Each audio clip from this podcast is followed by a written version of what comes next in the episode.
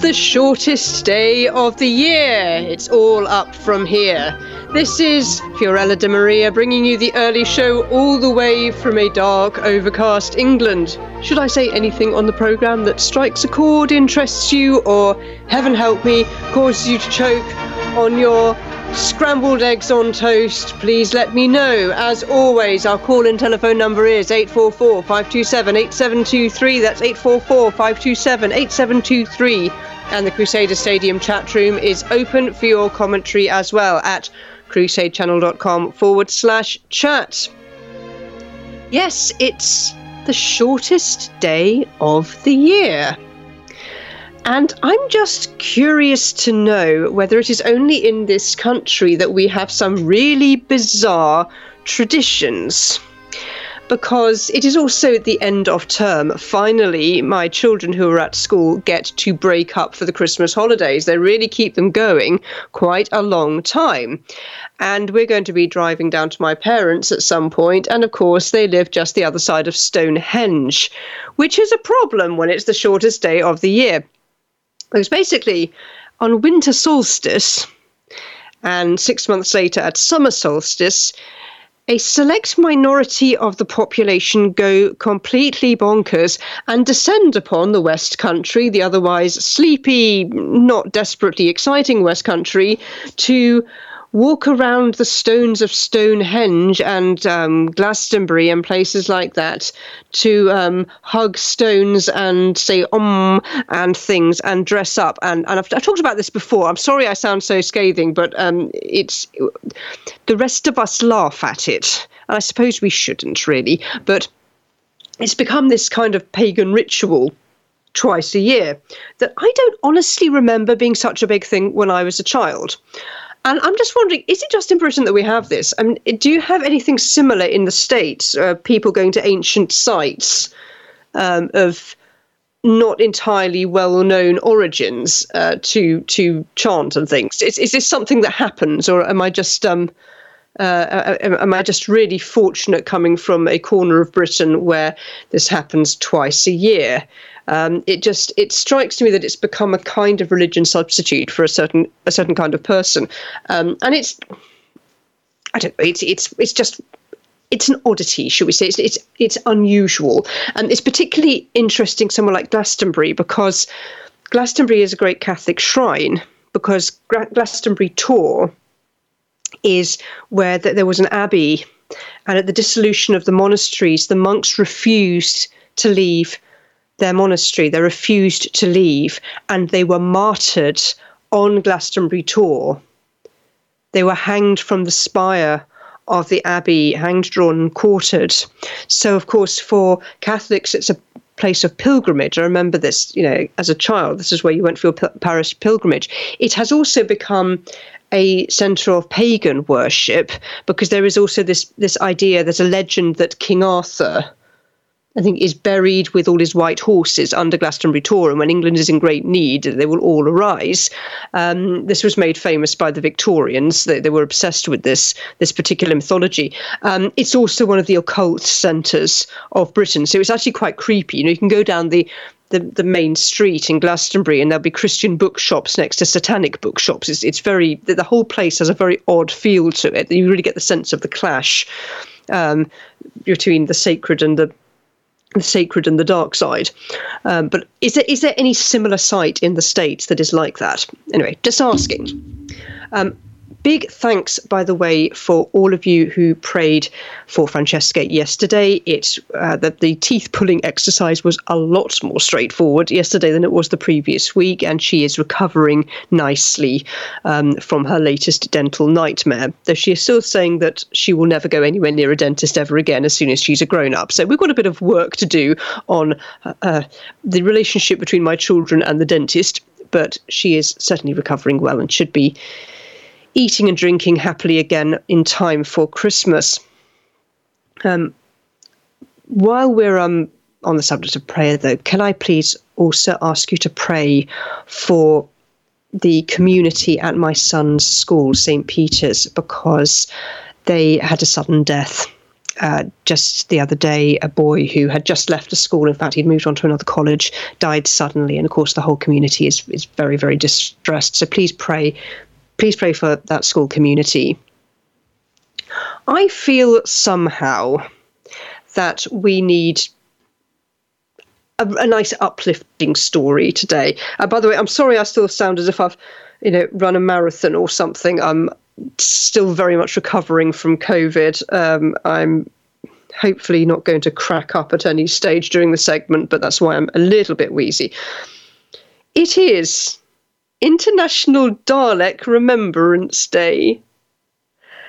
I have tried to explain the significance of Daleks in British culture before with limited success. They are voted repeatedly the f- most frightening sci fi villains of all time. They're shaped like salt and pepper pots, and they have a big gun sticking out of their heads. Um, and they go around saying, exterminate! And they're kind of like sentient armored cars, really. They are genuinely very scary. It's what we all remember hiding from as children. Um, personally, I think the Cybermen are more frightening, but there we go. They first made their appearance on television in 1963 in a series called The Daleks. Um, they are supposed to be hybrids of two different species or something like that. I never really did the whole backstory to this sort of thing and you are supposed to celebrate Dalek Day by spending the day watching Doctor Who episodes, preferably Doctor Who episodes involving Daleks, and host a Doctor Who party. Decorate the venue with Doctor Who inspired decorations and invite all the Whovians in your life. One of the odd, quirky facts about Daleks is that originally they could not climb the stairs. They were supposed to be the biggest supervillains in the universe, but they could not climb up the stairs. So that was one way that characters could save themselves. Though more recently they have developed hovering abilities. Being known as a Dalek in British English is used to refer to people who have a rather robotic way of behaving or talking, so it's not good to be referred to as a Dalek. Philip in the chat room is saying paganism is on the rise in combination with the increased affordability of travel. I see Buddhism on the rise in New England, statues of Buddha sprouting up in the oddest quiet places in Connecticut. Good morning, Ashley. Well, I wonder about this a little bit because um, I was years ago. Someone gave me a ticket, bought me a ticket for my birthday to spend a day at a spa. This is not something I normally do, to be honest. I get bored very quickly. So the idea of lying about all day just drives me crazy. But my sister and I went for the spa day, and you know it's actually quite fun. You get massage, you get facials, you get to um, you get to the, the, the beautiful swimming pools. There's a steam room, a sauna, you name it. There's a gym, and you know you can really um, just keep fit all day. You get a bento box for lunch, which was so pathetic. We all had fish and chips at the end of the day to wreck any of the good that was done for our health during that day. But anyway, Ashley saying I love going to the spa. Well, maybe I just need to need to make friends with the spa. But I would just find, you know, I'd be told to go into the relaxation room and I'd lie there and after about five minutes, I'd be slightly fidgeting and thinking, I wonder what else I could explore. Just, it's really difficult to, for me to stay still. I'm quite manic. And um, when we went into the sauna, it was, I think, the first time I'd ever been in a sauna. And someone poured, I think it was my sister, poured water over the coals, and this huge cloud of spe- steam came out, and I started to panic. I was like, it's hot, it's hot, I can't breathe. Um, and she's like there saying, I think you're the wrong person to come to a spa with, really. Just please keep still. Just try to relax. But one of the things I noticed was there were there were sort of severed Buddha heads everywhere. Um, and I just thought, well, how do Buddhists feel about this? Seeing their deity littering, you know, Western relaxation rooms where none of us have a clue what this is all about and find it vaguely strange. I mean, it's it it strikes me that it's making a mockery of the whole thing. You know, just disengaging it from any kind of observance, just sticking them there. Um, yeah, actually saying, yeah, unfortunately, that's the common decoration used. But, you know, I would be really unimpressed if people sort of decorated spas with you know, statues of the Blessed Virgin. I think, what do you think you're doing? You know, how dare you plonk her all over the place? Um, you know, to, to some kind of aesthetic.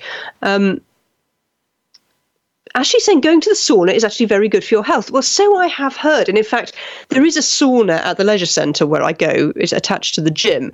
And I was thinking I might start to go to the sauna after exercise because apparently it's a good thing to do after exercise because it keeps the metabolism going. But again, I just found it really boring. So I think I might have to go with somewhere someone else. I, I took about I was in there about five minutes before you know I started, yeah, to fidget a bit.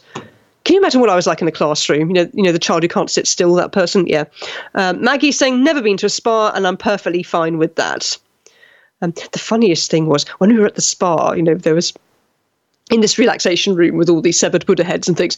There was a little place where you could make tea, but not like normal British tea, sort of herbal teas and things like that. Again, chamomile tea to help you relax. And I was getting desperate for a caffeine shot by this time. I needed my caffeine hit.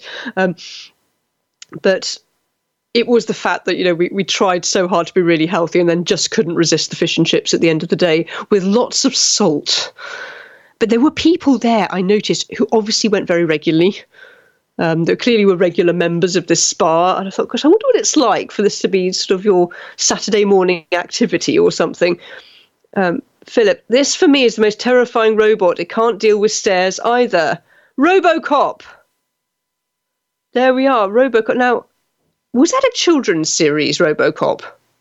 I, it rings a bell. Jacqueline, good morning. Getting a late start. Our school play is tonight. I don't need to be in until 1 pm today.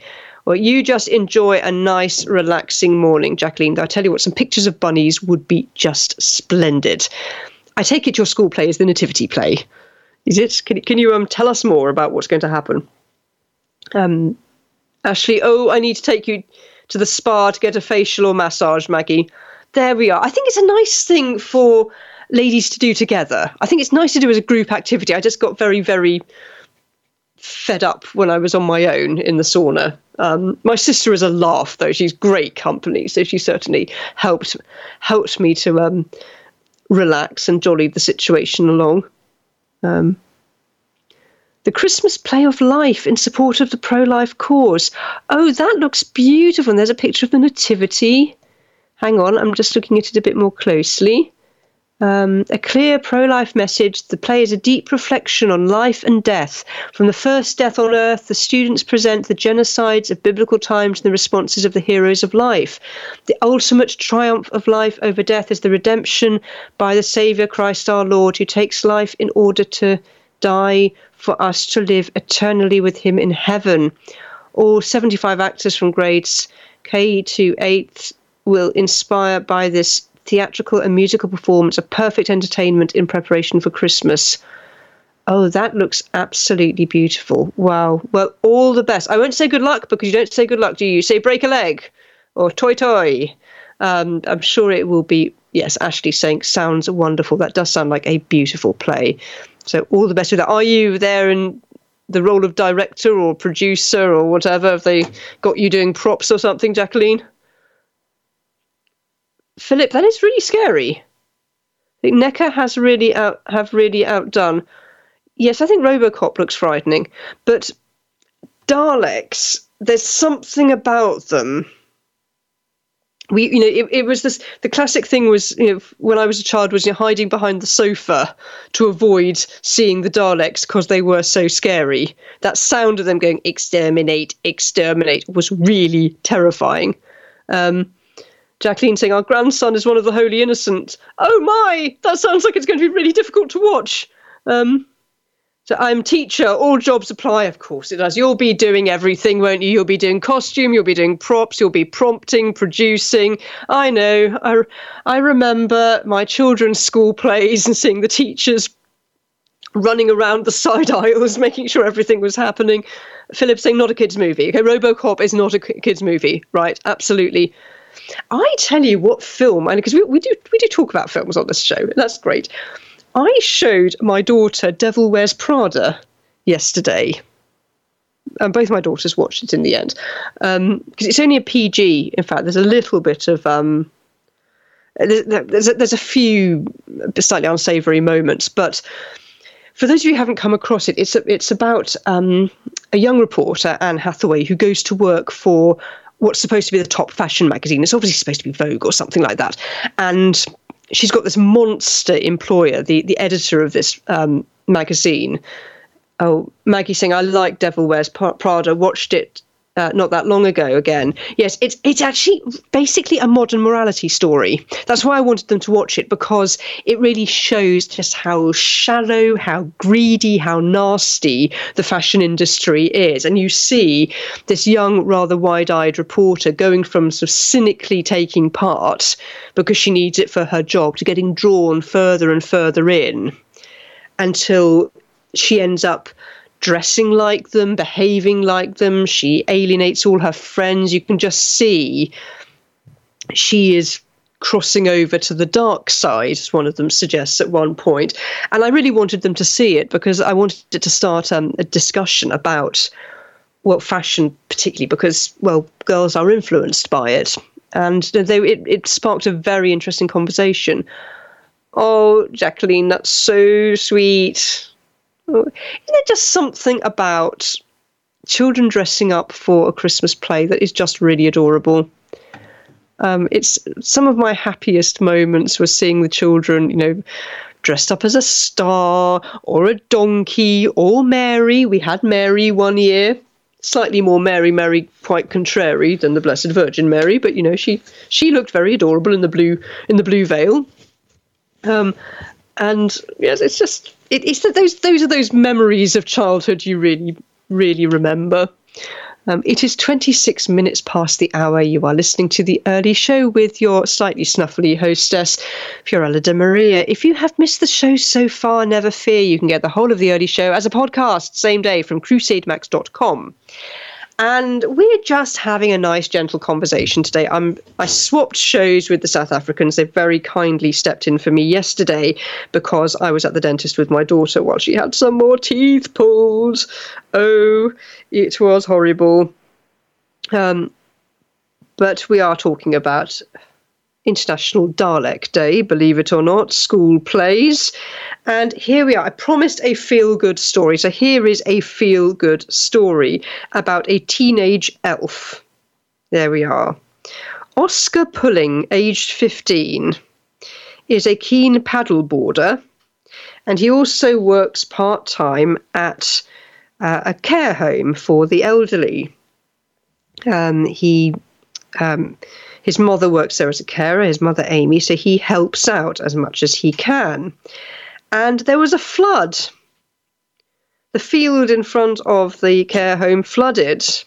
So, as a little surprise, he dressed up as an elf and rode across the flooded field on his paddleboard to deliver presents to the residents and suites.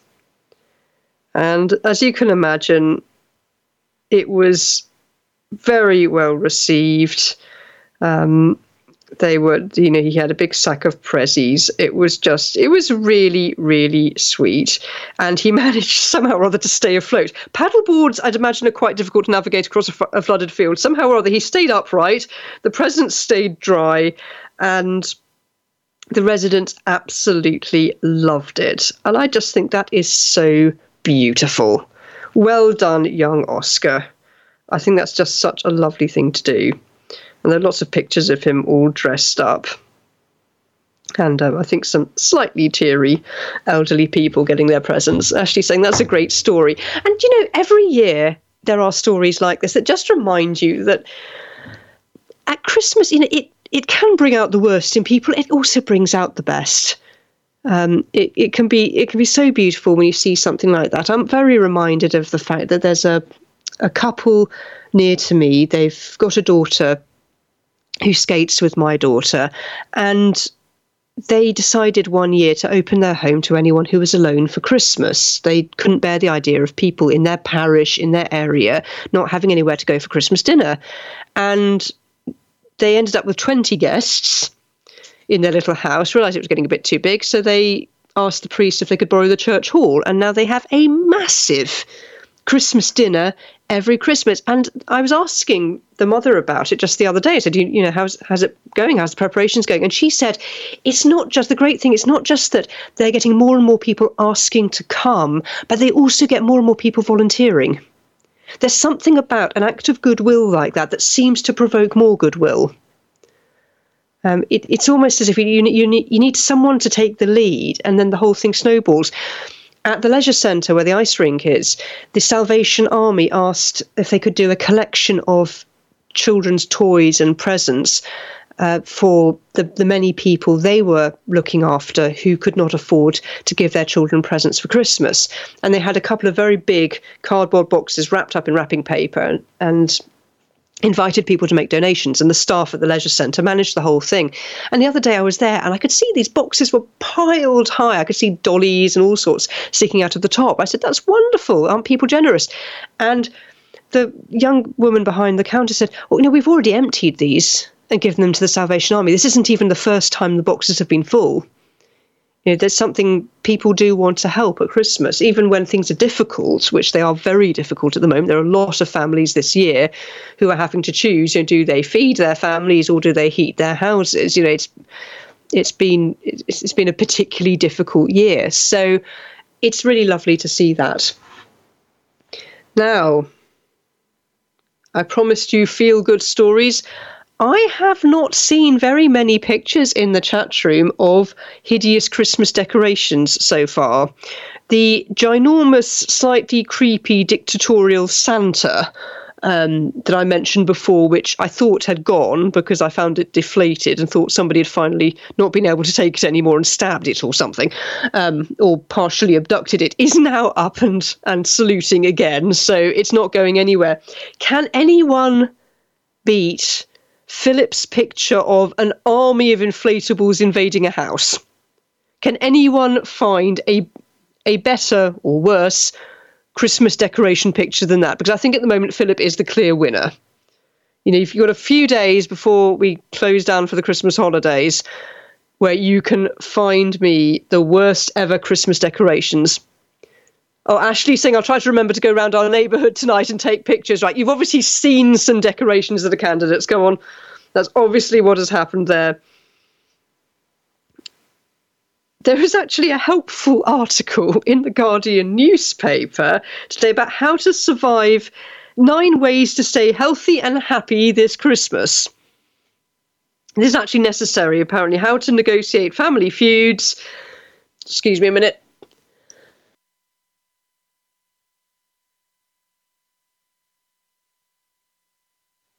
Sorry, coughing fit coming on. How to survive family feuds, naked flames, and the dangers of cooking things you don't normally cook, like poultry.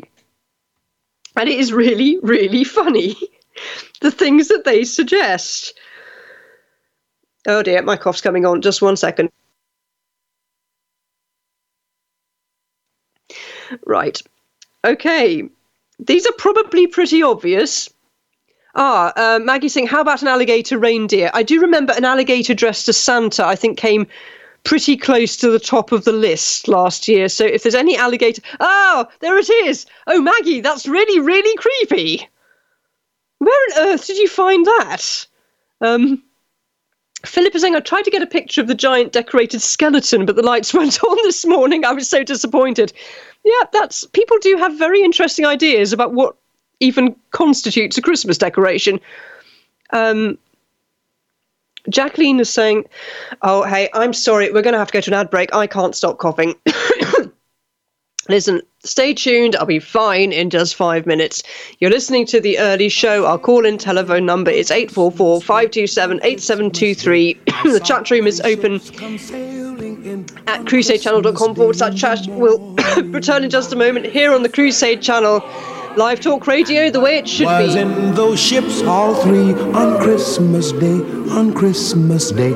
And what was in those ships, all three, on Christmas Day in the morning? On Christmas Day in the morning, The Virgin Mary and Christ were there on Christmas Day, on Christmas Day. The Virgin Mary and Christ were there on Christmas Day in the morning. And all the angels in heaven shall sing on Christmas Day, on Christmas Day. And all the angels in heaven shall sing on Christmas Day in the morning. Then let us all rejoice again on Christmas Day, on Christmas Day. Then let us all rejoice again on Christmas Day in the morning, on Christmas Day in the morning.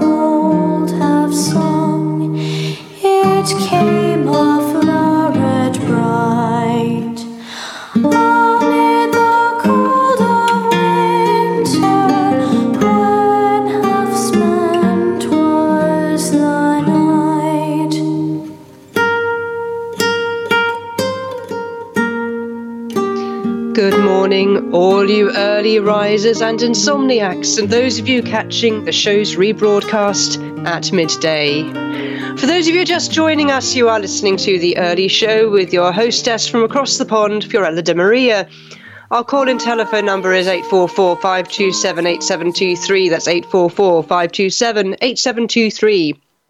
And the Crusader Stadium chat room is open for your commentary as well at crusadechannel.com forward slash chat. Commentary and photographs, I should say. Please do talk to me. Do join the conversation as you enjoy a hearty Advent breakfast. If you have missed the show so far, never fear. You can get the whole of the early show as a podcast same day from crusademax.com. I'm just apologizing. I'm recovering from COVID and discovering that the pesky cough keeps creeping up on me whenever I don't expect it. So if we have to suddenly break for music, I apologize, but do stay tuned. We have been talking about International Dalek Day, the winter solstice, and Christmas decorations, hideous Christmas decorations. We need more pictures. I think the alligator reindeer is a pretty good example. Um, hmm. I just, I just wonder who thought about that as an idea, an alligator as a Christmas decoration. I would love, however, to see the skeleton all dressed up. That would be really nightmare before Christmas, wouldn't it? Jacqueline's school has their school play today, a strongly pro life message.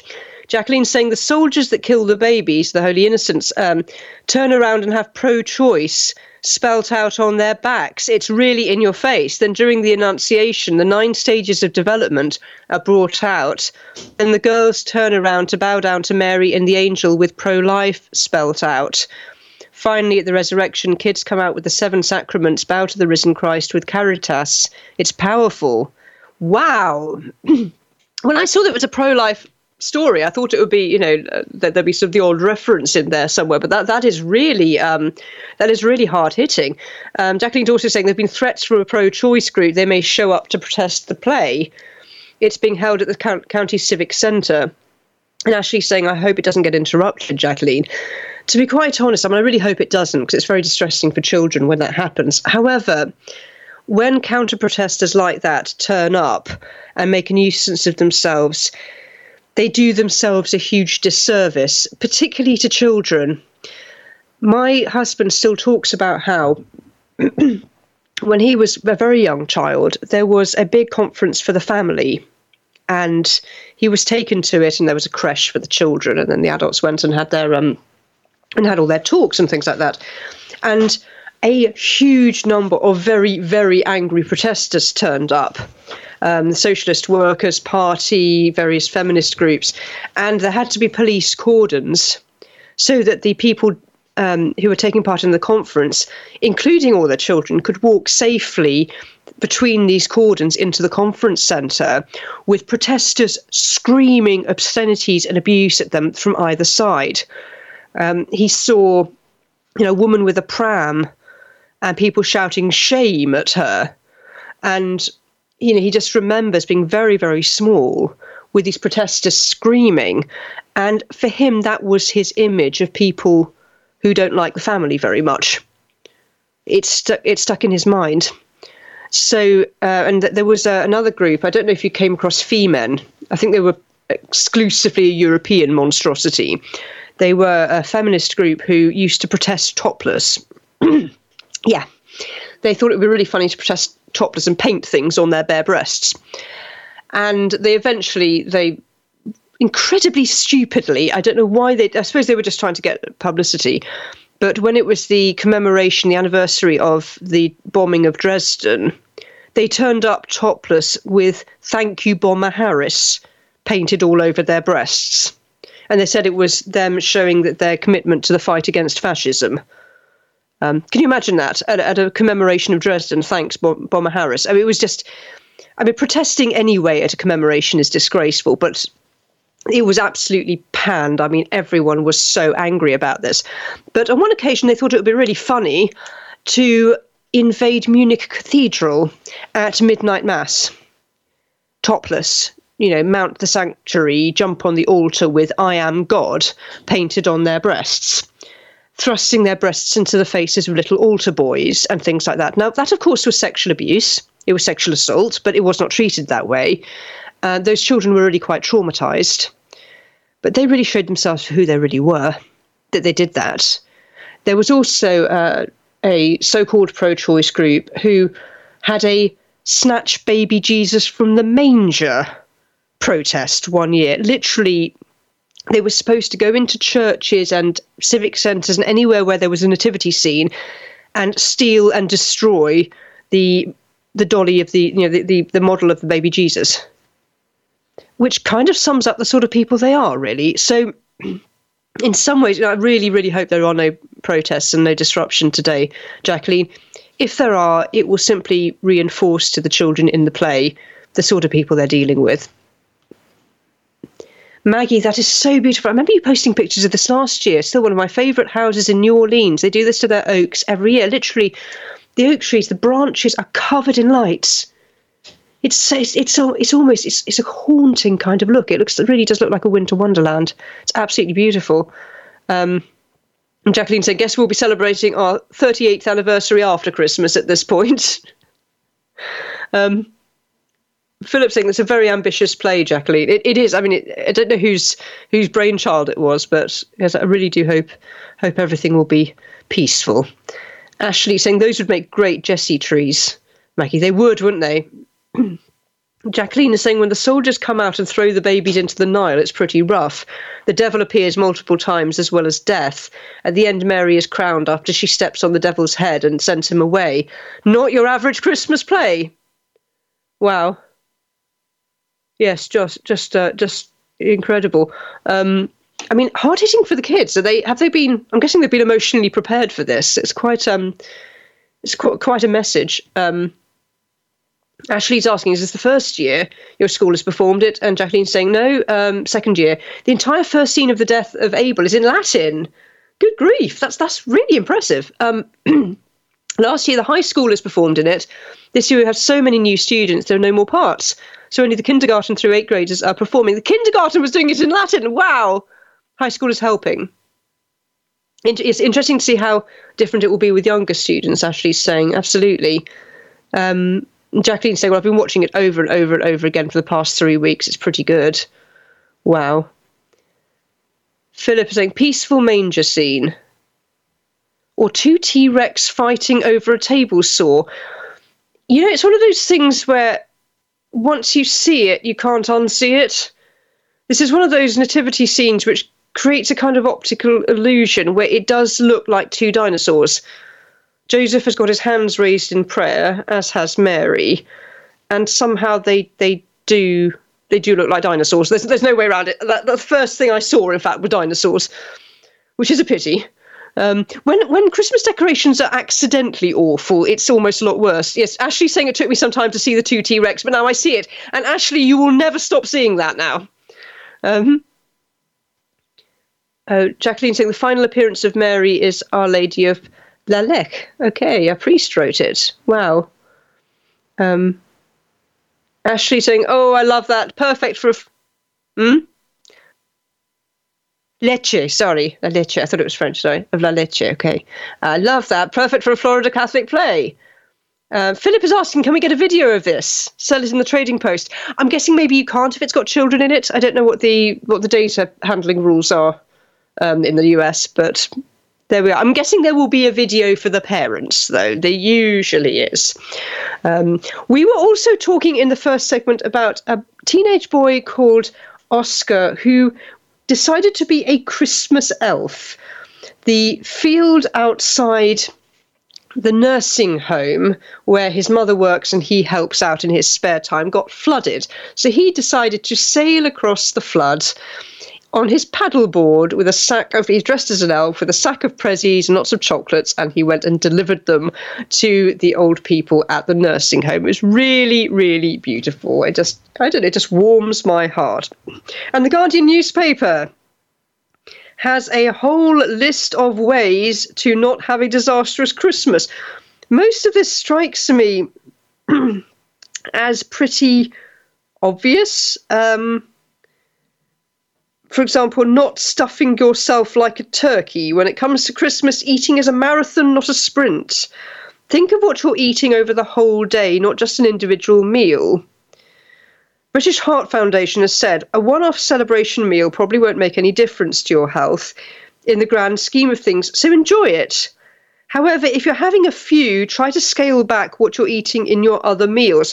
So if you have the situation where you've got your Christmas dinner with your family on Christmas Day, but oh, you've also got another meal uh, late on Christmas Eve, and you've got a Boxing Day gammon in the oven with somebody else, and you've then got your Christmas work party and you're also going to be having a Christmas dinner, if you know you're going to be having five or six big feasts, just maybe fast a little bit between. I think that is really what the British Heart Foundation is suggesting. Reminding you also that it takes about 20 minutes for your brain to catch up with your stomach and make you feel full, so perhaps build in a pause, even for a walk or a game between your main course and pudding. Well, that's interesting because we always have a little pause between our main course and our pudding, even at our family dinners, you know, on a normal day for exactly this reason. It gives you a bit of time. Usually, the children will shower and get into their pajamas and things like that while I'm clearing away the first course. And then by the time they have their pudding, they, they know how much space they've got.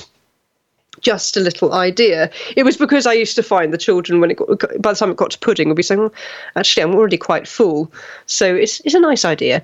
Um, Jacqueline is saying, yeah, can't sell the video. Do have a copy of last year's, but it's a private link. Yes, I'm guessing in the States you have something similar over here. You have to be really, really careful about still images and video images of children. Um, we have to, um, even with things like ice skating, at every competition, because they have to film the children skating, uh, not necessarily for circulation, but because uh, the judges sometimes need to look at certain elements in slow motion. So they need to play back the film and watch, you know, whether they've got the right number of revs, whether they've got the landing exactly right on the right edge. They do have to film. So we have to fill out forms saying that we give consent. Um, so yes, it's it's a it's a tricky one, and I can see why they are very careful. Um, they had to introduce a, um, a, like a wristband system at a competition last year because some random man went in and started filming girls in pretty dresses. You know, it was it, yes, it could be a bit it can be a bit um, problematic, shall we say? Ashley is saying, "How could they be full? Their dessert pipe is empty." What I used to say as a child, my dessert pipe is empty. I'm sure I remember saying something similar, like, "No, I'm not, I'm not hungry for my for my cottage pie, but I am really hungry for the cake." I'm really hungry for that cake and custard, but I'm not, I'm not hungry for that. You know, de- there definitely was a difference. Um, my my dessert pipe is I don't know. It sounds a bit more refined somehow. But yes, pace yourself. Pace your food. Yes, yes, yes. All right. We can all do that, surely. Next, cleanliness is next to healthiness. Want to avoid food poisoning? For goodness sake, make sure you're cooking properly. One of the major problems we have in this country is that there was a time when having your roast dinner on Sunday was a big deal. You know, roast chicken or a leg of lamb, or, I mean, people say that, but actually, most people couldn't afford a leg of lamb every week. But the idea was, you know, you had usually a roast chicken on Sunday, and then you use the leftovers from the Sunday roast uh, in food for the rest of the week, making bubble and squeak and things like that. But of course, it did mean that people were used to cooking whole chickens and things like that. Now, with fewer people doing the whole Sunday roast, you get awful cases of food poisoning every Christmas where people just do not know how to, to cook a turkey properly. So it's warning you just be careful. You know, just give yourself plenty of time, work out how much time each dish needs. Um, you know, make sure you remember to wash your hands. This may seem like something very obvious, but people do, in fact, forget to wash their hands between handling, say, raw meat and vegetables. Just for goodness sake, don't make a mistake like that. oh, here we. Oh, look. Um, Jacqueline has some photographs, a link to photographs in the chat room from last year's Christmas play. Um, there's a, yes, these are pictures from last year. Philip saying it sounds like an amazing production. It'd be nice if you could get parents' consent um, distributing it as a fundraiser for the school. And uh, Ashley complimenting the costumes. Yes, I mean there are. I'm trying to I'm trying to think whether you know I don't think I can think of a situation where any school play or concert my children ever took part in was ever sold. You know, the videos would be made available to parents, but we were told this is for your private viewing. And particularly, we were warned, you know, do not put pictures of other people's children on social media platforms because somebody did it every year and there was always an argument. Um, okay, here's the big one. Drum roll. How to avoid the big Christmas argument. The trick is to prepare yourself. There we go. You're going into a Christmas function with family, put some safety mechanisms in place. So, if you know a relative is going to do something that annoys you or upsets you, have your strategy ready. If it's counting to 10, changing the subject, reminding yourself of that person's perspective, or leaving the room. Know what to do. If you know your brother will say something horrible at lunch, for example, think about it in advance. Tell yourself he's unhappy. It's about him, not you. Practice the phrases you're going to use, such as, I love you, I don't want to argue. Today is Christmas, it's a beautiful day. Let's park this and we can come back to this on another occasion. Things like that.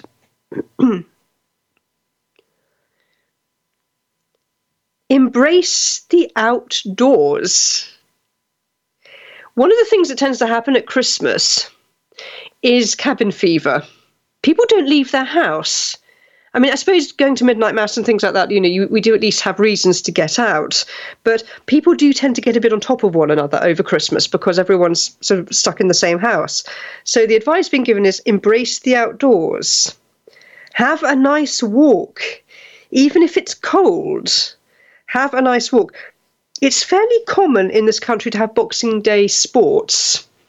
And if you don't do sports like that, and I certainly don't, having a Boxing Day walk, even if it's going around the park or something. And it can be quite nice, particularly if a child's been given new Wellington boots or a new coat or scarves and hats and things like that. It's kind of nice to give a, a reason to try it all out. Um, I'm not so sure I like things like try to be your own best friend. Think of you. However, I suppose this is quite important. For many people, Christmas is a difficult time of year, and for many, it is lonely. Um, someone just the other day phoned me up and said they suddenly realised that someone from their parish is going to be alone for Christmas, so they're phoning him up and inviting him over for dinner, which is lovely. Um, but she realised, in fact, that in a previous conversation, he'd sort of been hinting that he was going to be alone, but didn't want to say, I can't bear the idea of being alone this Christmas. So it can be very difficult. And so working out if you're going to be alone at Christmas, one of the things that is suggested is try to avoid comparisons with the Christmas you see in adverts and social media. They do not reflect reality. Take breaks from social media. Remind yourself it doesn't last forever. Um, you know, read a book, watch a film. To be quite honest, I think disconnecting from social media images of daily life is a good idea anyway. No one's life is ever as perfect as they say it is on social media. Um, don't drink too much. Really? Yeah, I think um, I think we probably know. Is that one of those kind of stating the obvious? Um, apparently, there are a lot of accidents at Christmas. People cutting themselves, burning themselves, particularly in the kitchen, starting fires. Um, so don't get too tipsy. And if anyone does get tipsy, keep them away from sharp, hot, spiky, and smashable things. Um, oh, hang on. Um, Jacqueline is saying, I still have tickets, Ashley, if you want to come over and watch. Um, it's only two hours away. We did that to go have dinner with Rick. Uh, she's saying, I wish I could come, but I wouldn't be able to convince my husband to make that drive. Ah, that's always the difficulty. So, when you really say it's only two hours away, for me, two hours seems like a very long way to go. But I realise in US terms, that's nothing, is it? That's like five minutes round the corner. Um, but it's it's less than that to get to my parents. I'm thinking, oh, I've got such a long drive, an hour and a half in the car over Christmas, an hour and a half driving. Oh gosh, I'm not, I'm not sure I'm up to it really. Um, it is two minutes past the hour. You're listening to the early show with your hostess, Fiorella de Maria. If you've missed the show so far, never fear. You can get the whole of the early show as a podcast same day from crusademax.com. And we are talking about Christmas elves and how to avoid things going disastrously wrong at Christmas. Um, accidents are really common at Christmas, apparently, largely because people tend to drink too much. Jacqueline saying people falling off ladders, or was that Easter? Um, well, you do get you do get accidents like that. That tends to be when people are putting up their decorations. Um, you also, and this isn't really talked about uh, in this article. Every year over here, there are fires either from people leaving naked flames unattended. Um, I'm absolutely guilty of this. We I did set uh, um, my advent calendar, not my advent calendar, my advent wreath on fam- fire one year.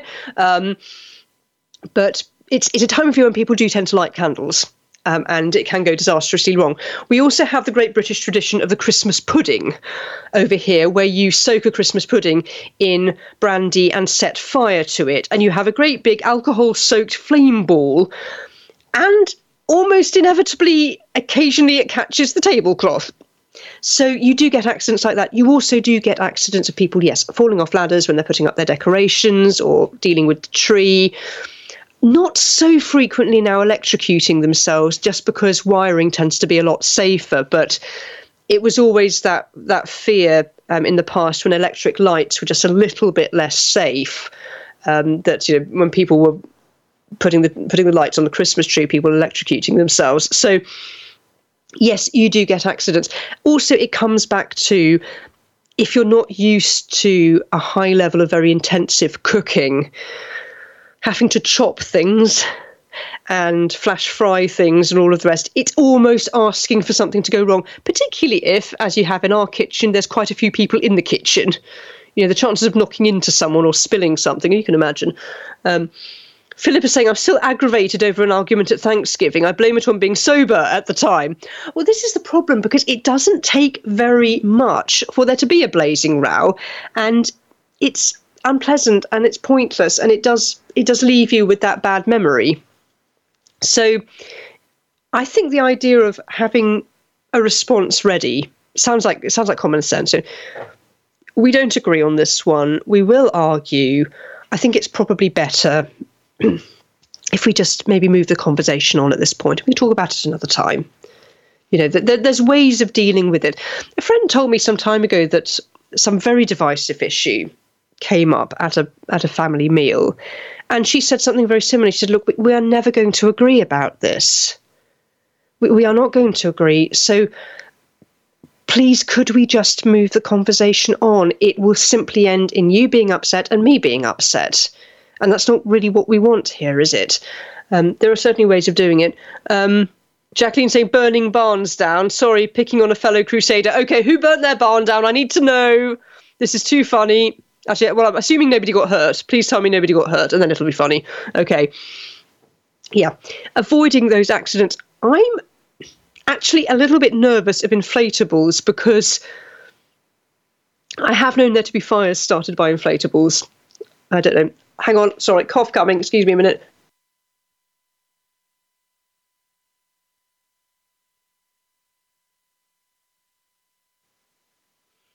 Assuming I don't die before Christmas Day.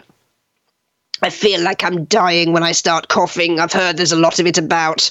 Um, fortunately, all my family have had COVID this year, including my parents. So um, we can all go and cough around the dinner table together. Uh, Maggie saying no one was injured. Our dear farmer Brian Koch did burn his barn down. He also fell off a ladder too, if memory serves. LOL. Oh, that's awful. It never rains, it pours. Well, actually, I do laugh about it now. It was not funny at the time. The vicar of our local Anglican parish, lovely man, um, injured himself fairly spectacularly involving Christmas decorations because he he'd gone into the loft, into the attic, to get the Christmas decorations down from their boxes. That's where people tend to store their Christmas decorations during the year. They go up, they go up there, don't they? But of course, I don't know what your understanding of an attic is, or a loft. Uh, Do, do you use the word loft as well? Yeah. In Britain, not all not all houses have them properly boarded. Um, sometimes they're just sort of empty spaces, and they have this sort of insulation stuff to to stop heat being lost out of the roof. But you have to remember only to walk on the boarded bits, not on the fluffy insulation, which is just fluff on top of plaster. There isn't much to hold your weight. And he either had a funny five minutes and forgot, or he fell, but he went crashing through the ceiling. Fortunately, he landed on the landing, so he, I think, only broke his ankle. Poor man, just before the Christmas services, can you imagine? If he'd fallen about six inches to the right, he would have fallen down the stairwell. And it would have been a considerably worse outcome for him. And I still have sort of visions of him. You know, I didn't see it, but it's from the way his wife described it, of him you know, descending through the ceiling all of a sudden. Yeah, you don't you don't want that to happen. Yeah. Uh, Maggie saying we have issues with ladders in this community because Brian wasn't the only one. Okay, so you're you're a, you're a community of ladder fallers, are you, dear oh dear? Um, Jacqueline saying, yeah, especially now that you have a brand new letter that King Dude built without using any nails. A brand new ladder that he built without using any nails. Of course, you have you have a ladder nativity, don't you? This could go terribly wrong. Well, we had a situation where, I mean, um, fortunately, I didn't witness this during lockdown. My mother was having her lockdown walk, and she walked down the road in time to see the parish priest fall off a ladder outside the church. I don't know what he was doing. Uh, he fell head first onto the concrete. And she said, that was frightening. He was okay, bit concussed, uh, but he, he survived the, the event. But seeing somebody fall from a distance is quite frightening. Um, I don't like ladders myself, to be quite honest, but then um, I have vertigo, so I don't. I don't really climb up high places. It, it's asking to go horrendously wrong. So, anyone who is going to be going up and down ladders this Christmas, please, please, please be careful. My mother was telling me a story. I've got to, I've got to say this because it, this was such a sweet Christmas story. We were talking about, you know, Father Christmas and Santa Claus and all the rest. And at what point do you tell children, or do children tend to find out that uh, it's a story? And I admitted that I never actually believed in Father Christmas, really, because we didn't have a chimney. our first house in England did not have a chimney, and all the story said he came down the chimney with the presents, and if there was no chimney, I couldn't see how it could work. She said she never had any trouble as a child believing in Father Christmas or Santa because her father was in the RAF, the Royal Air Force. As Malta was a colony at the time. And she said that at Christmas time, there would be a, they would organise a big party for the children of all the forces families um, at the airfield. And she said it was a proper 1950s party, you know, jelly and ice cream and Christmas cake and mince pies, the lot. It was all there, Christmas crackers. And given that it was a time of huge austerity, someone like Malta, this was a big treat. And then they'd hear the chopper, chopper, chopper noise of the helicopter, the army helicopter overhead. And somebody would call, Father Christmas is coming. And all the children would run outside to guide Father Christmas and to wave the helicopter down, uh, just in case he missed them. And the helicopter would land safely just away from the children. And Father Christmas, in his red with his big white beard, would appear with a helicopter full of presents. And all their names would be called individually. And she said it was great. He mispronounced all the Maltese names, but that was okay because they knew Father Christmas was English, so that was all right. And they'd go and they'd get their presents.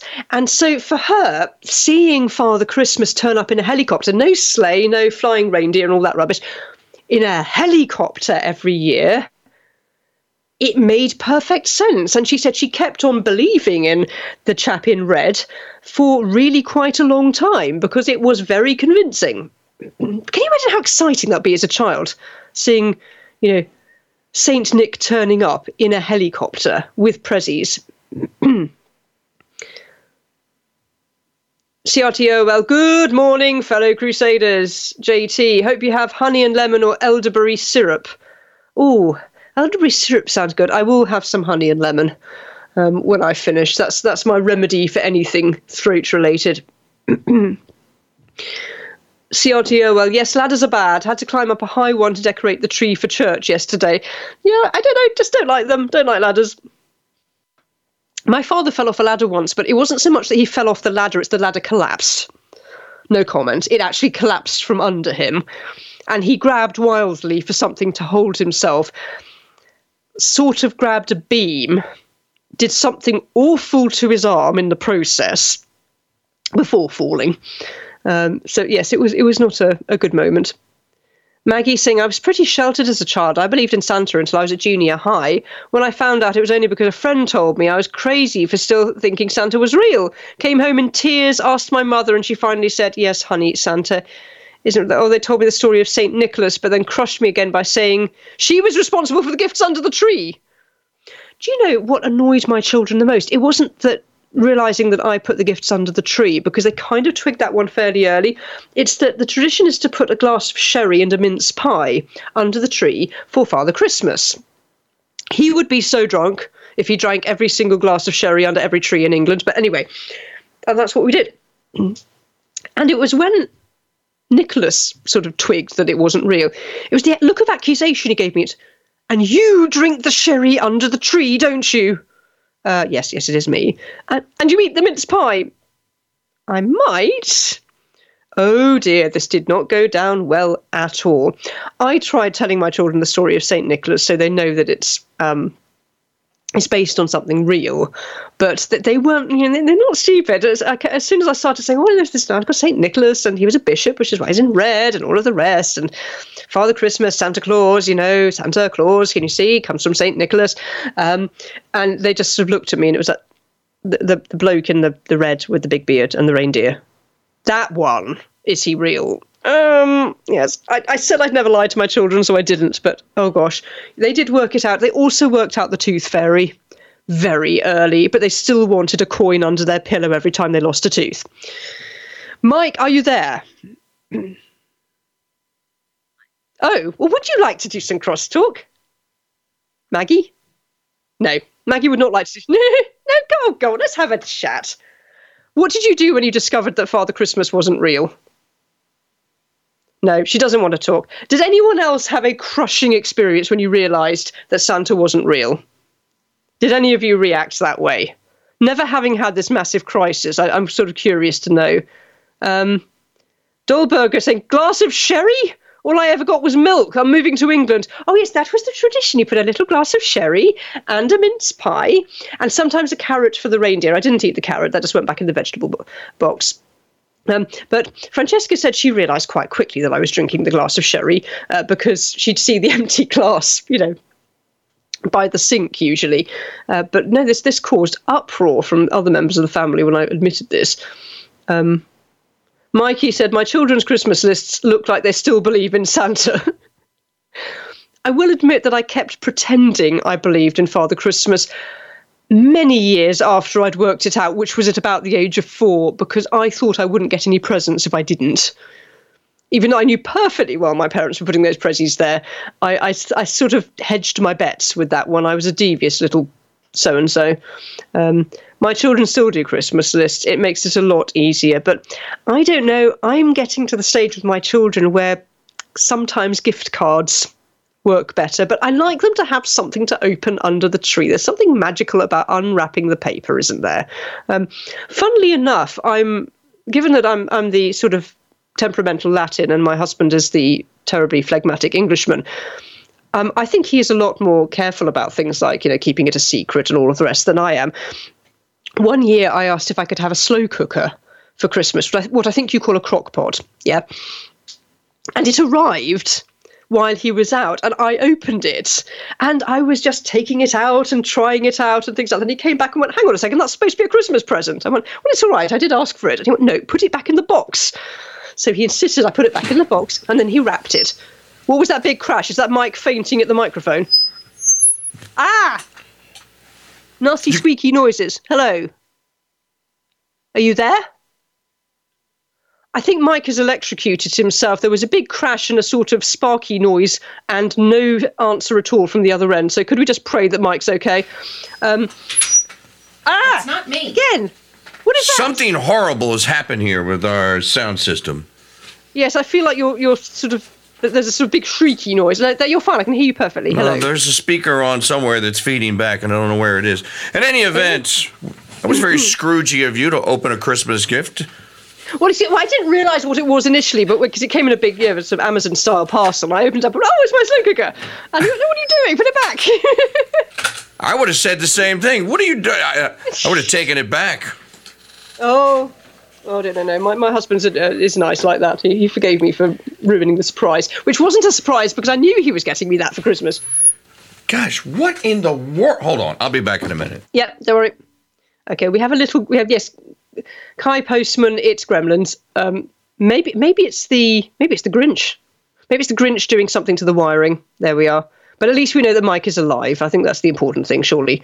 Um, while we're waiting for um, while we're waiting for Mike to return to the microphone, I gather it is National Flashlight Day. Um, I think that's what we call a torch over here. What are you supposed to do on National Flashlight Day? So switch your flashlight on and sort of send lighty signals through the windows or something? And what, how do you celebrate that exactly? National Yule Day. Okay, I guess you can make yourself a Yule log or something. That would kind of make sense. Um, yeah, it's definitely the Grinch. Definitely the Grinch. Um, tell me what to do with I mean, flashlights and tor- torches. Sorry, I've got to torch. Torches are really useful things there, particularly when we have a power cut, which we used to have all the time.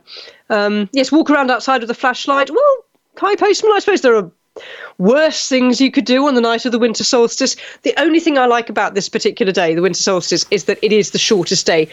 The nights start to get lighter from now. Okay, I figured out what was wrong. What happened? It's so stupid, it's not even worth mentioning, but uh, but I will. The rubber tip on the earbud on one of my earbuds fell off. Mm. And so that's what insulates the sound that goes directly into my noggin from being broadcast out. So Oh, So my left ear was broadcasting like a little speaker right in front of the microphone, and of course the microphone was doing what it's supposed to do. It picked it up and it caused a feedback loop, and there we go. Right, Or as you would okay. say, there we are. There we are. Yes. There we are. there we are. So there we are. There's a house down the street from here. I tried to take a picture of it the other day. It didn't come out very well. Uh, this guy should win the worst Christmas decoration contest in the history of Earth.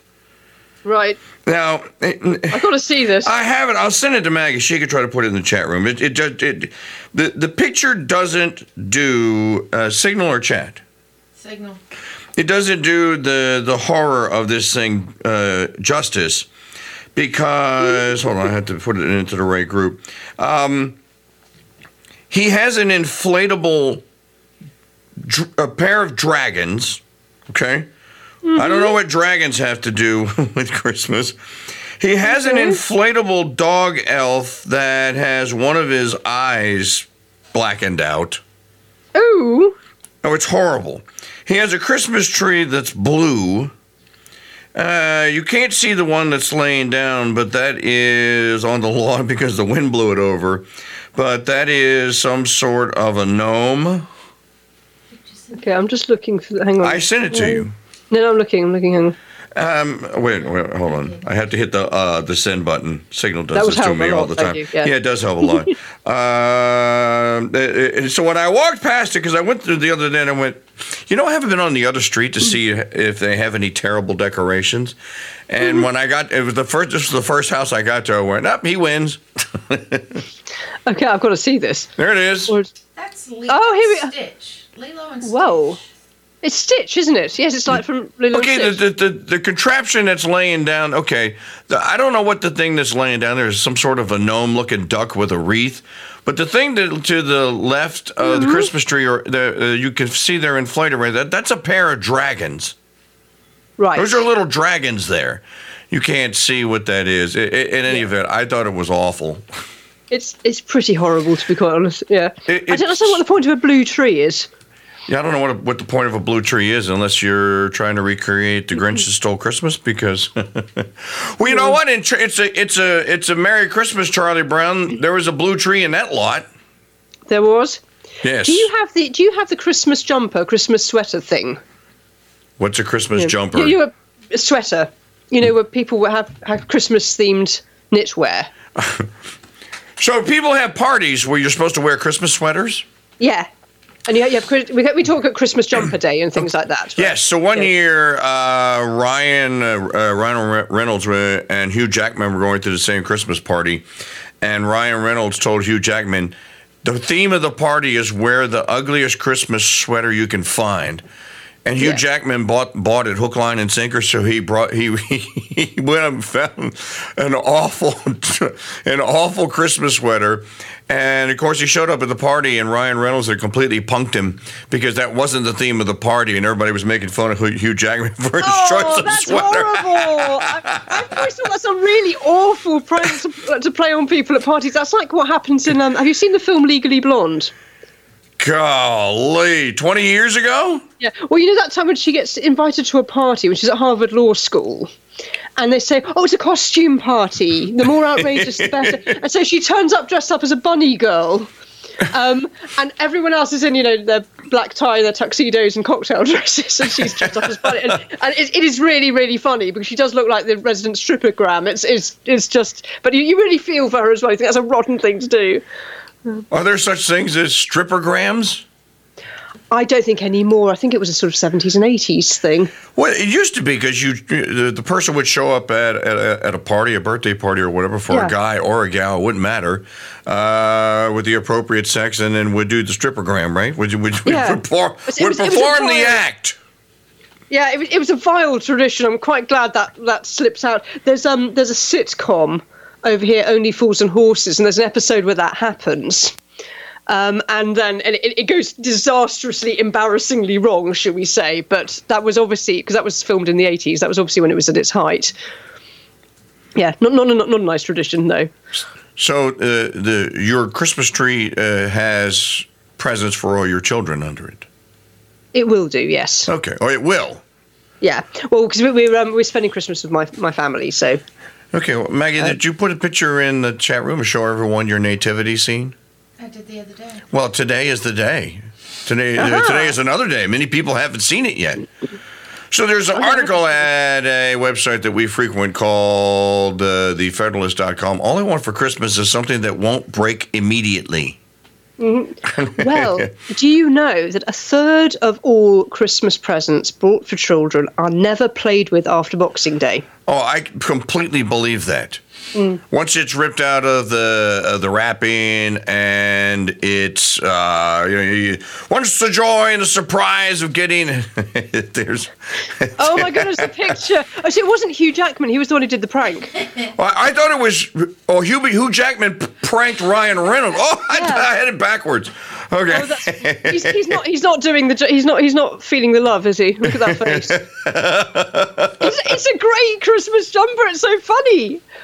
Yeah, very, uh, very. Uh, uh, that's very fun.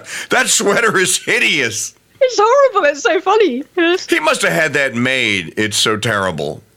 Oh no, I, I can imagine. I can imagine you could find that. that Oh. I mean, I've seen. Um, one of my children once had a had a, an advent calendar Christmas jumper um, with all the little with all the little windows. um, you, can- you can get pretty inventive ones.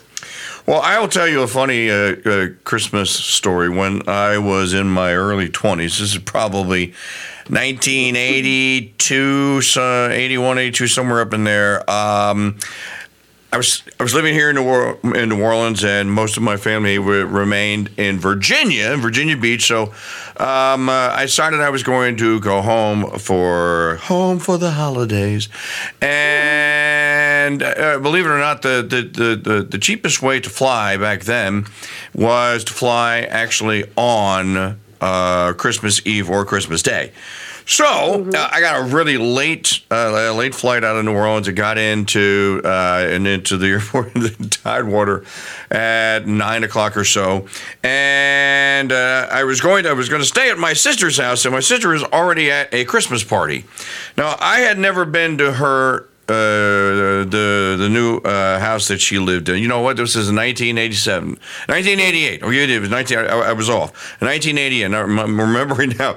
So she she gives me an address. She goes, uh, uh, "We're having a party, and we're not. Uh, I'm not able to, to get to the airport to get you, but just take a cab. It's not that far, and we'll we'll see you then."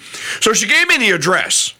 And I had the cab driver uh, drop me off, and it was at a it was at a, uh duplex apartment house, which was correct, and because she was living in a duplex, a side by side. I don't know what you call them in England. Um, Multi-family dwelling, one uh, one house, uh, one house, but divided directly down the middle. Oh, we we just say it was divided. Okay, divided. so I arrive at a divided house. Uh, there were cars parked outside. There was a party going on. So I'm like, okay, this is the place. So I get my bag and everything, and the cab driver leaves. And I'm going to surprise my sister. So I go to the front door. I don't even knock. And I just walk in the front door, throw my bag in, and go, surprise! Merry Christmas! It's the wrong house. Yeah. And the people are just staring at me like, huh? And I go like, I think I'm not in the Mullins house. I could almost. That was like watching a sort of train crash happen in slow motion. Then.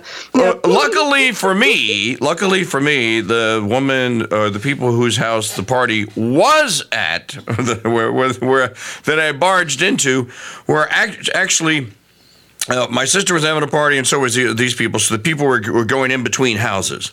All right. So they- then I was, think you were uh, so I was only partially incorrect, but it was quite funny because none of my family members were there. They were all over at my sister's part of the, of the duplex. Oh well, I'm sure. Did you did you end up striking a friendship with these? Oh, I did. I did. I just yeah. went ahead and moved in. I'm like, well, I'm just going to hang out with you guys then. Go tell Marlon and uh, David uh, and Mac that I'm next door. So that's kind of, just kind of roll with the punch. I'm sure something like that happens in that in that film where that American family win the European holiday. Yes, in European yeah. vacation. Yeah, when they go to Germany to see what they think of their long lost family, Yes. they get the wrong door number. Well, you don't find out until after they leave. When they slam the door and the nine, uh, the six or the nine, uh, which is nailed at the top, flips and shows that it's six ten and not nine ten. No, you you see it when they go in, but they don't see it, so they never know. Ah, okay, all right. so the big joke is, you when you're watching it, you know then they're with complete strangers who have no connection with them at all and are not expecting them, um, but they never know. Okay, so who wins the ugliest Christmas sweater in KY Postman's photo? Um, let's have a look. Hang on. Um. Oh gosh, you're all hideous. gosh. Um, I picked the llama. Um. which one's the llama? Which one's the llama? All the way to the What- right, it looks like a llama. It's a llama. Oh, with the sheep? sunglasses on. Is that what that is? With the red sunglasses? Yeah, I, I, uh, the, I was thinking the llama too. Is that a llama? Yeah. I don't Is it, I can't see if that's a llama. It's a or Christmas llama. Is it, is it a llama or a sheep? I can't see.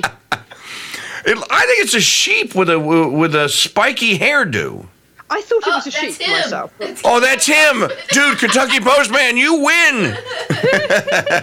Sorry. We we are going. He's Yeah, yeah, yeah, right. Yes, we are going to award him all the prizes that we have. that sweater is awful. Well, I told you, Mike. I told you one year I, I had a really awkward experience in my office. Well, I was, still doing an office job. It was we were having a Christmas jumper day, and um, I dressed up the whole, I dressed up as a Christmas tree. Whole thing, dress, Oh, no. hat, you know, and I came bursting in, singing at the top of my voice. And you know, half the staff in the office hadn't even bothered with the jumpers. they just looked at me. and was like, "You always have to go slightly too far, don't you, Fiorella?" It's like, "Yep, excuse us. I'll just go home now. Show myself out." Yeah, that was awkward. Uh, people aren't going to enter into the spirit of it. I mean, really. Well, so how is how is Francesca going to enjoy uh, Yorkshire pudding with a with the giant gaping hole in the back of her mouth? Four giant gaping Oh, holes, to be precise. That Yeah, poor um, child. Yes, it's going to be a bit a bit tricky, but it should be by Christmas. I mean, she's still on soups and soft things at the moment, but no, by Christmas she should have got the hang of it. It'll have healed, and You know, I was to to it. You know, I was told uh, um, many times. I was told from how old is Fran- uh, how old is she? She's sixteen. Okay, I was told from the time I was probably 18. Uh, I wasn't still in, in school, so it was after that. Uh, you need to have your wisdom tooth out, uh, and I would always go, "Why?" And they go, like, "Because they're going to become a problem for you later in your life. They're already crowding this and that and the other." I'm like, "They feel fine to me." And then it's go, "Well, uh, I suppose if you could live with them, but we're going to look at, we're going to keep an eye on them every six months or so." Well, that's been going on for 40 years now. Yeah, Right. teeth are. So I, still I have still have. Oh yes. Your teeth are crooked. Well, fortunately, I never had Whatever. to have my I never had to have my wisdom teeth out because they embedded themselves in my jaw. Y- y- well, Okay, mine partially. One one of them partially came out. Mm-hmm. So one of them you can only see like uh, three quarters of it. You can't see the whole thing. Uh, But the other three are completely out. As a matter of fact, I think there's a filling in one of them. Uh, so I have, uh, have maintained. I have fought off every dentist that wanted to yank my wisdom teeth out for 35 for 30. The last dentist I went to, I'm like, look, I've been hearing that story for 30 some odd years. It's not going to happen. Let's move on. Right. well, I tell you what, this, this will make you uh, smile. The, the dentist uh, has a sense of humour, our dentist. And uh, when he'd taken out these two blood, blood dripping teeth on a tray, he said, Did you want to keep them? And my daughter went, No. Um, and the dental nurse said, Oh, well, you can keep them then, can't you? To the dentist, said, You must have enough for a necklace by now. I thought she was going- I thought she was going to faint. You must have enough for a necklace. That's not something. Well, you know what? I bet there are people that probably would wear their removed teeth around their neck as a necklace. well, this dentist reckoned he'd probably removed 20,000 teeth in his, his uh, lifetime. How many? He reckoned he'd probably done 20,000. um, Twenty thousand. Yeah, in, in his, I mean, he was probably about, I suppose he's about 50 maybe. I think that that's uh, that's a nightmare waiting to happen there. Uh, well, well, before he, knew, he knew what he was doing then, didn't he? he sure did. Uh, uh, let me give you the, uh, the the good news of the Merry Man and Little Christmas contest, as we are going to do the drawing two hours from now at around eight thirty a.m. So we will pick a, a winner um, from each of the six categories. And um, we will actually ship those prizes out today. So uh, the grand total uh, was uh, 1,606 tickets sold. Great. 1,606. Wow, that's great. And the grand total, the goal for the amount of players was 200, because last year there were a total of 49 buyers. This year, grand total now tabulated 214. So the goal that was 200 was eclipsed by 14 buyers, and the grand uh, total fundraising uh, is uh, uh, just around $14,000 US. So um, uh, thanks to all of you, a wonderful Wonderful, wonderful, wonderful Christmas Merry Manly fundraiser. And with all of those tickets, the suspense will build. The suspense will be mounting. So uh, you have a I don't know what the uh, what are the odds? Uh, Sixteen hundred tickets and six uh, six grand prizes. I don't know what the odds are to actually win one of those things. Uh, one in eight hundred. It sounds like good odds to me. Um, it's, it's better the odds than you get it winning the lottery. Many better odds. I mean, I, I don't know why. I mean, the lottery is just a sort of. I mean, you, you don't do it expecting to win, do you? No, uh, well, it, it, it depends. I know people. Well, on, I know do. people that play, play the lottery every weekend. They pick a different person. They're going to give a third of it or a quarter of it to or whatever. If I win this week, I'm going to give it to such and such. I'm going to tell you. Um, Mm-hmm. It's just uh, uh, the, the lottery is the uh, uh, is the most uh, I think ridiculous and pernicious of all regressive taxes. Uh, you have it is a almost tax, it is yeah. a tax. You have no almost no chance of winning uh, whatsoever, and yet so many people will plunk the money down. But uh, um, uh, this isn't really a lottery. This is a um, uh, kind of it's a raffle. It's a raffle. Yeah. what it is. It's a raffle. So, uh, guys, buckle in, gals, buckle in. Uh, good luck. Uh, two hours from now, we will pick a winner, and uh, and we won't know who that is. Uh, it would be interesting to see if anyone wins multiple categories, because it is possible. Is it? po- I was going to say, is that possible to happen? Oh, absolutely. Yeah, if, if you bought tickets in more than one category, you could win. You could win multiple times. So Um, you, don't, you don't have to sort of give up a prize if you. No. You, just you, know, you get to, you get to keep the prize. Yeah. And 18, per, the final tally on pay it forward tickets is about 20%. So one out of every five, someone donated the ticket. So it was an almsgiving event from start to finish. And we'll find out in about two hours. And we shall see you for the uh, finale of the year tomorrow. Today's uh, O Antiphon is O Oriens. Uh, we'll play that on the way out. And uh, cheerio, and see you tomorrow. A bientôt, uh, uh, madame. A bientôt. It is now uh, 38 minutes past the hour. It's been my absolute pleasure to bring you the early show all the way from a wet and cold England. Don't forget to write to me at Fiorella at crusadechannel.com and the chat room is open for your commentary at crusadechannel.com forward slash chat. I will now leave you with the King Dude Mike Church himself. You're listening to the Crusade Channel, live talk radio the way it should be.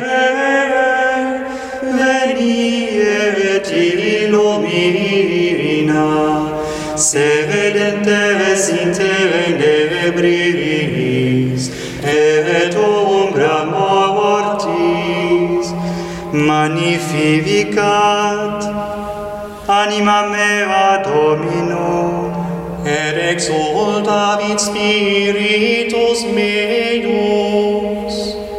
In Deo salutari meo quia reves pexitum humilitatem avant civile sue ecenim ex hoc beatam medicent omnes generationes.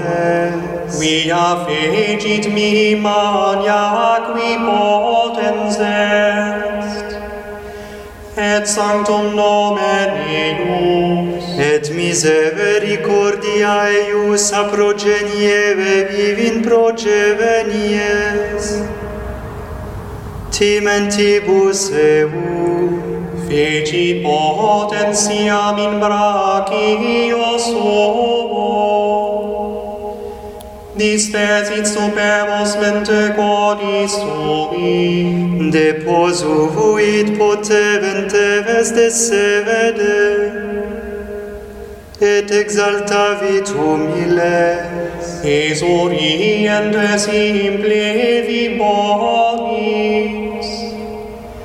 e divides in misigine, suscepivit Israel pueverum suum. Recordatus misericordiae sue, sicut locutus est a patres nostros. Abraham et semini eius in saecula, gloria va Mariae et Filio, et Spiritui Sancto sicut erat in principio et nunc et semper et in saecula saeculorum amen. O Oriens splendor lucinis in eterne, et sol justitiae, veni et in illumina, se vedente ves in te nevebrinis, et